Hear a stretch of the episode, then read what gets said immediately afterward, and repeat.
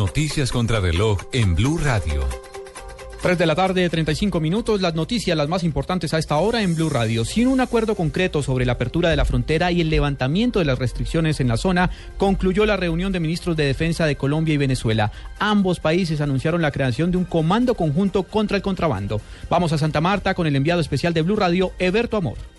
Juan Camilo, y además de estos anuncios, especialmente el de la creación del Comando Conjunto y lo de las reuniones que están previstas para los días 8 y 9 de octubre en Maracaibo, Paraguaycoa, Venezuela, y el 19 y 20 del mismo mes en la ciudad de Bogotá, lo más grave de esto es que no hay ningún avance sobre la posible reapertura de la frontera. El ministro de Defensa de Venezuela, Vladimir Padrino, una vez terminó esta rueda de prensa, le concedió declaraciones a Blue Radio y es claro en sus expresiones. ¿De reapertura por ahora? No. ¿Por qué? Bueno, hay que mejorar las condiciones. Claro, ¿y qué tiempo más o menos creen ustedes? No, no, eso es en- hasta que se generen todas las condiciones. Claro. Todas las condiciones. ¿Y en qué Hemos hablado de una normalización de la frontera. Claro, ¿y en qué eso porcentaje? tiene una cantidad de condiciones que tienen que darse para que la- el paso fronterizo se tome una decisión y eso está en manos del presidente Nicolás Claro, ¿en Maduro. qué porcentaje estamos en este momento de avance? Que avance. No, estamos empezando las conversaciones, las articulaciones y creo que vamos a aumentar el nivel de coordinación y de intercambio de información entre, entre ambas autoridades. Ok, muchas gracias. A esta hora se retiran las dos delegaciones con un saludo fraternal de Venezuela que dice que se sintieron muy bien tratados aquí en, la, en San Pedro Alejandrino, en Santa Marta. Desde la capital del Magdalena, en la reunión binacional fronteriza, Eberto Amor Beltrán, Blue Radio.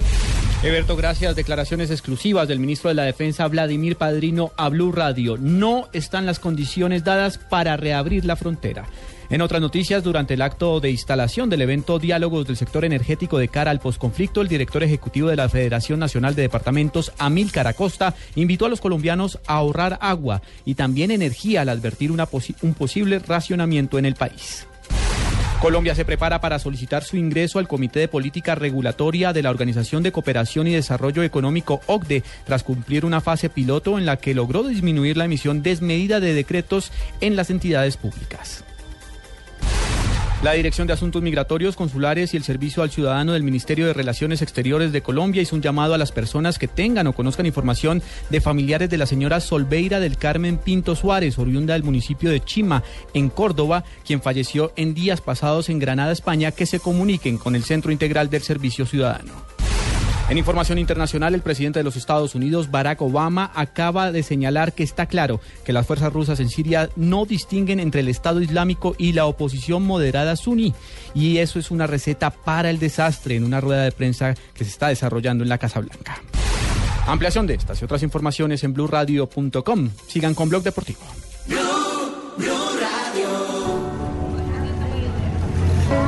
Esta vez